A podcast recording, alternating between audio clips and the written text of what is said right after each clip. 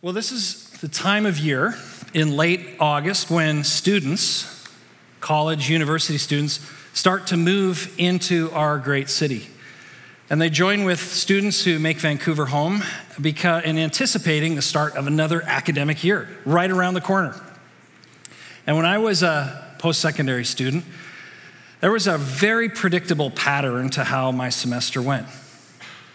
In September, I was full of excitement because I got to see friends that I hadn't seen all summer. And there were new classes and new professors and new ideas and new textbooks. I loved it.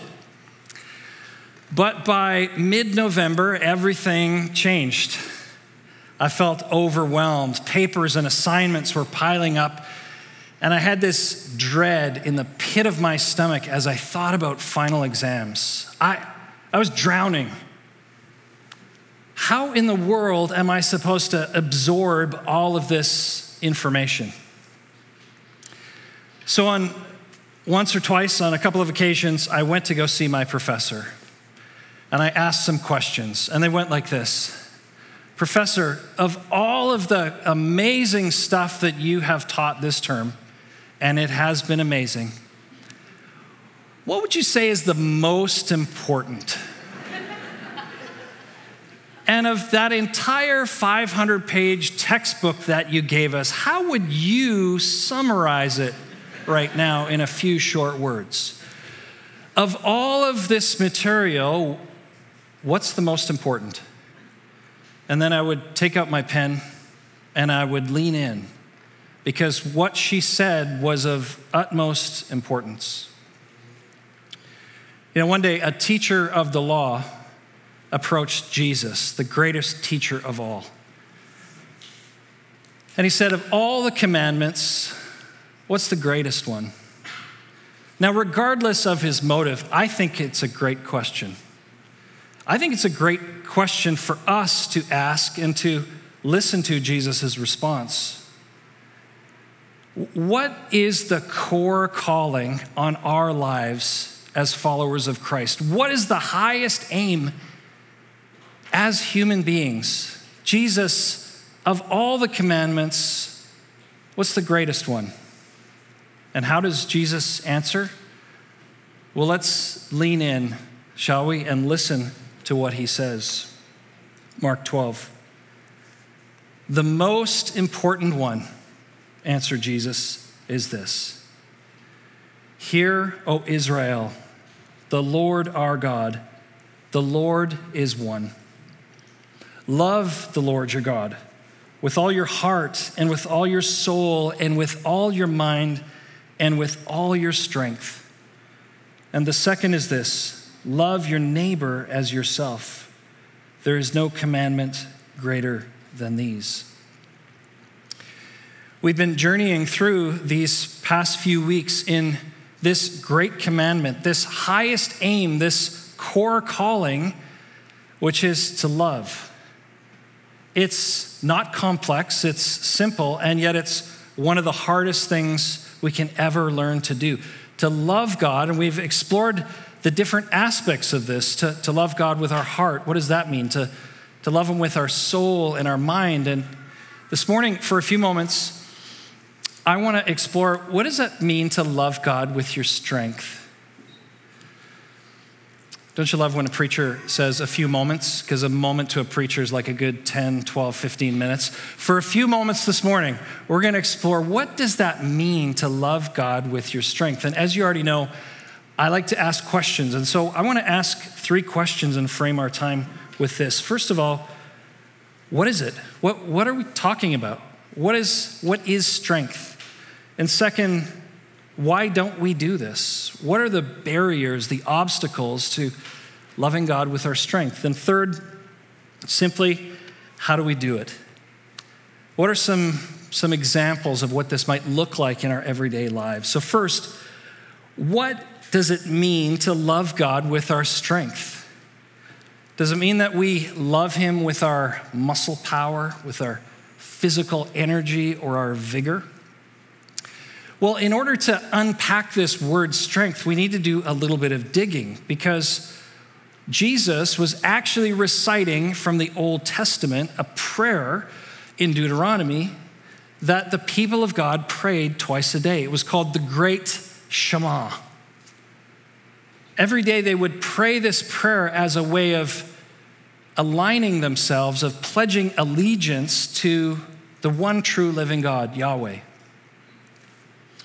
And the word that is used in the Hebrew is not the word that is usually used to refer to physical energy. it, it is a different word. It's the word meod, which is used some 300 times in the Old Testament. And in almost every instance, the word means very or much. So, for example, in Genesis 1, when God creates and he declares things good, after the pinnacle of creation, he said, It is meod good. It is very good. Or in Numbers 14, when the spies seek out the land, it is meod good, very good. So to love God with your strength is to love God with your veriness or your fullness or your muchness. It is not so much a thing, but it is everything the muchness of your life. Here's how Dr. Tim Mackie puts it in the Bible Project Loving God with your meod means devoting every possibility, opportunity, and capacity that you have to honoring God. The Great Commandment, as many commentators point out, has this kind of inside to outside movement. It starts with the heart, which is the command center of our lives. It, it next it talks about the, the soul and the mind, elements of our being. And now we're at the point where we're talking about the strength. That is our resources, our opportunities, our privileges, the influence we have, the power that we have, it is it goes from one thing to everything. So the question that we're going to ask and that we're called to ask is is it possible to love God with our hobbies and our home, our holidays, our health and our Honda? Can you really honor God with your influence your interests, and your iPad. What would it mean, friends, to love God with our talents, our tools, our time, and our TikTok account? It is not one thing, but it is everything that we have at our disposal. How might we remember God in that and offer that to Him as an act of worship? Now, if, like me, you struggle with wide definitions and you want to narrow it down, it might help for us to think about, first of all, God's love for us. Does God look at us and say, you know, there's lovable parts and there's unlovable parts? And I just, I love the lovable parts. Or does God look at the entirety of our lives and does his love reach every area of it? Remember when you were a kid and your mom or dad brought you a plate of food, there were lovable parts and unlovable parts.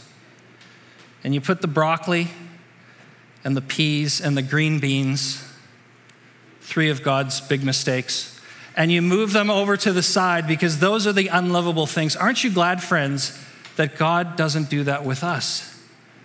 That God's love permeates every aspect of our lives, it reaches every aspect of our lives. And so the call to love God is to first of all realize He loves me and His love reaches everything in me, even the ugly, unlovable parts. And in response, I can turn those things back to God. I can, God loves me in my muchness, and I want to love God with my muchness. Well, why don't we do this? What might be an obstacle to us loving God with our muchness? I want to suggest to you that it is that we often live divided lives.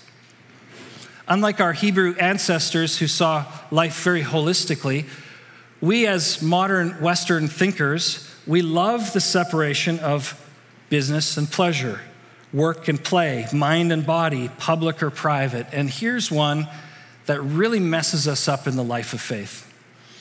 We separate our lives into spiritual and non spiritual, sacred and secular.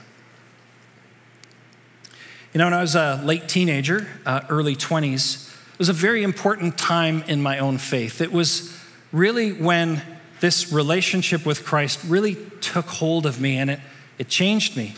I really believed, and it was meaningful and it, it was personal.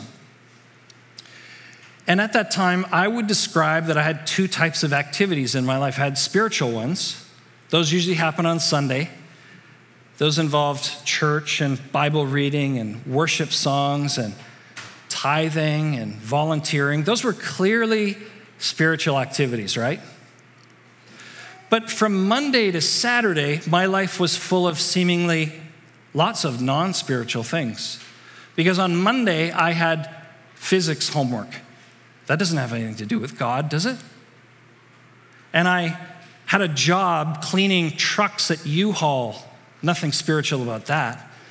And I played hockey and I cut the lawn and my life hung out with friends. These weren't spiritual activities, were they? Is, are our lives separated into that two divisions of spiritual and unspiritual? One of the uh, examples of this, a person who lives a divided life, indulge me for a moment.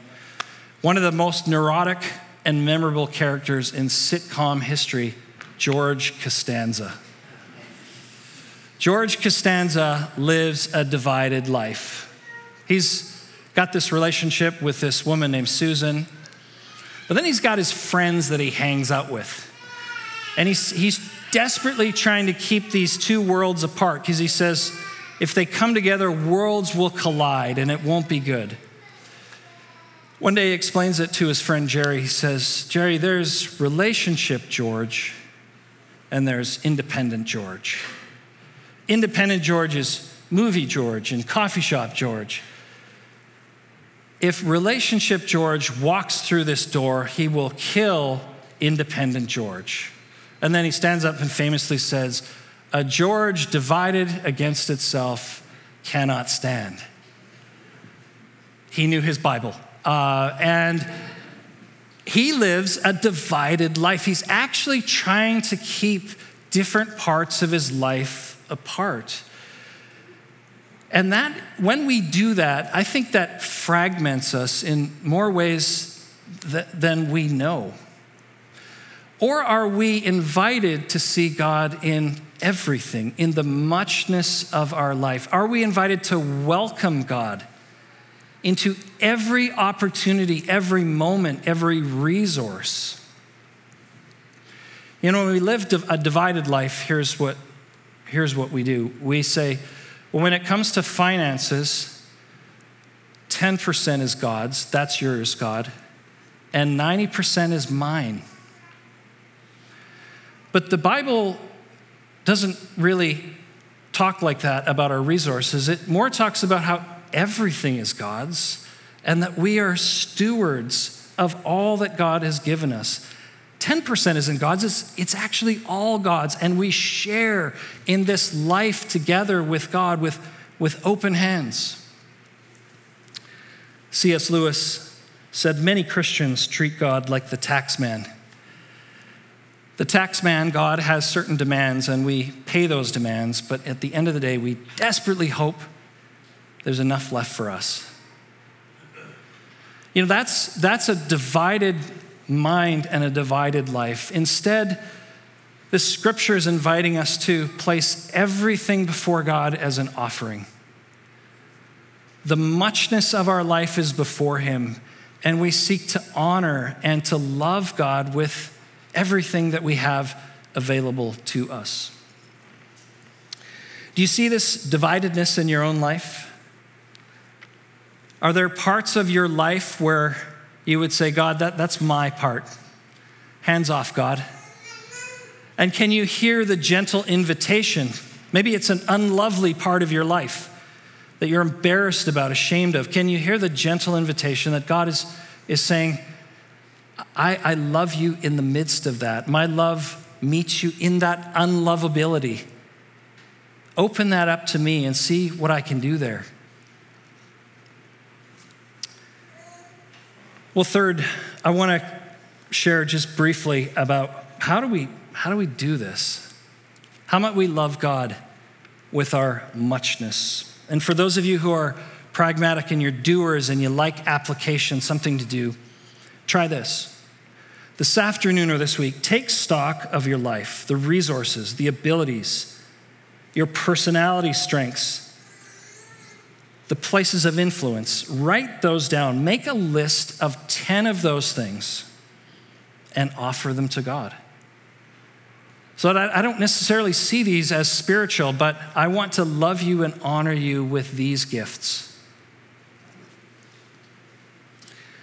Perhaps your muchness will include very menial tasks. You know, I want to give you just a few little snapshots of some examples of what this might look like. The first is from a gentleman named Nicholas Herman. He lived in the 17th century in France.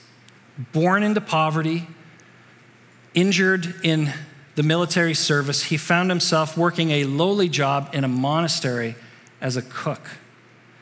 There he was, day after day, scrubbing pots, cleaning. Not very spiritual work, right?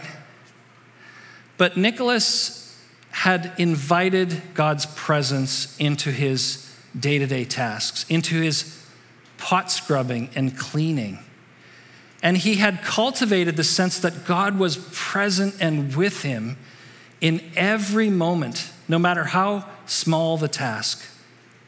And this began to permeate his, his, very, uh, his very awareness. And he writes this It is not necessary to have great things to do. I turn my little omelet in the pan for the love of God. Nicholas Herman is better known as Brother Lawrence, who wrote about this in a beautiful classic spiritual book called The Practice of the Presence of God. Seeing and loving and honoring God in my everything. Can you love God in the muchness of your work? Now, you may say, well, Jade, I'm an accountant. It's kind of an unspiritual, I don't, I don't see the connection between my faith and number crunching. Our uh, executive pastor, David Sason, has this saying. He says that God loves spreadsheets. Did you know that? That God loves spreadsheets? That uh, an accountant is a truth teller. As God is ultimate truth, an accountant is telling the financial truth of an organization or a company. Done well, that truth can help that company flourish and the employees and the customers. God loves accounting. You can love God with your general ledger and your balance sheet. Have you ever thought of loving God through your work that way? A student can love God through their study, and maybe they're studying organic chemistry, nothing to do seemingly with God, right? Except if we back up and remember that God is a God of truth, that God has made us people who pursue truth, that God has chosen us for truth over ignorance. And when you use the mind that God has given you to pursue truth in whatever discipline, I think you're bringing joy and honor to God. You're loving God through your study. An artist loves God by creating works of, of beauty and transcendence that in some small way is the same instinct that in which we turn to God. We look to the God who is ultimate beauty and the God who is transcendence. Okay, I got a hard one for you. Do you think that a plumber can love God through their work? My brother is here today, and he and I could tell you stories of doing some plumbing of getting called to a house or an apartment building where the sewer was plugged and was starting to back up. I cannot think of a more unspiritual job than that. I cannot think of a dirtier job than that. Really? Can, can you love God through your plumbing? Well, I came across this little tidbit from the British Medical Journal. They surveyed 11,000 of their subscribers, medical professionals, and they asked them one question What's the single greatest medical breakthrough in the last 150 years? And the number one answer was indoor plumbing.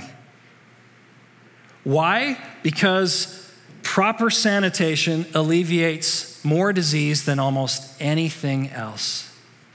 Friends, it is quite possible that plumbers have saved more lives than doctors. No offense to the doctors here, we love you too. When, when you are plumbing out of the love of God, you are contributing to the, the health, the safety, the shalom, the flourishing of the residents of that place. It's incredibly important. You can love God through your plumbing. Can you love God with your home? One last story I want to share with you. In March 20 of 22, just this past uh, spring, the Globe and Mail, one of our national papers, featured a story of three couples in Vancouver that did something unique. They purchased a home together. They had a vision for a, a community kind of experience and living environment. They had separate parts in the home, but they shared meals together. And not only that, they opened their home for community in their neighborhood. And what the Globe and Mail didn't say was that these three couples are a part of this 10th church community. And they did that out of their love for God and their strong conviction that a home wasn't just their little thing to have, but it was something that they could love God with. And so, on a very regular basis, the Stockburgers and the Miners and the Perezes and their home in East Van have block parties and they have join us for drinks on the porch night. And they're outside often, and they've become a kind of community hub for relationships. One young boy who lives in the neighborhood told their parent, I want to walk by their house because somebody's always outside to say hi. They are contributing with their home to the flourishing of relationships in that neighborhood. Friends, how is it that this most important call might, what, what might that mean for you to, to love God with your, your muchness, your resources, your opportunities, your influence? You know, in just a moment, we're going to conclude our service or come to the part in our service where we worship through communion. And I was thinking about how communion really is the pattern for our lives because in communion we take something very ordinary, bread, and the first thing we do is we acknowledge where it comes from. We give thanks to God for it. And then we ask God to bless it and we share it with others. We enjoy it ourselves. And then what's the last thing Jesus says? Whenever you do this, remember me. Well, what if communion was the pattern for everything in our life? Where we took our jobs and our hobbies and our resources and our opportunities and we said, God, these, these are from you. Thank you. And we asked God to bless them. And then we openly shared them with others. We enjoyed them ourselves. And in everything, we said, Jesus, in this, we want to remember you. We want to honor you. We want to love you. Friends, together, with God helping us, we can take our everything, or the muchness of our lives, and offer it to God in love. Let's pray together.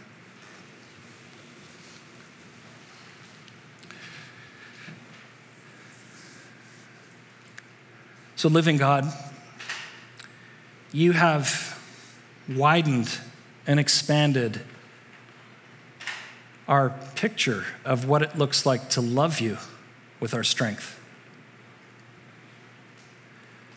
And I pray that you would help us this week to take the muchness of our lives, both the, the good stuff, the lovable stuff, and the, the unlovable stuff, and to offer it to you again.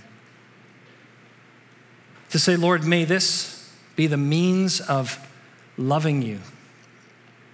Help me to see you and love you in this place. We ask in Christ's name. Amen.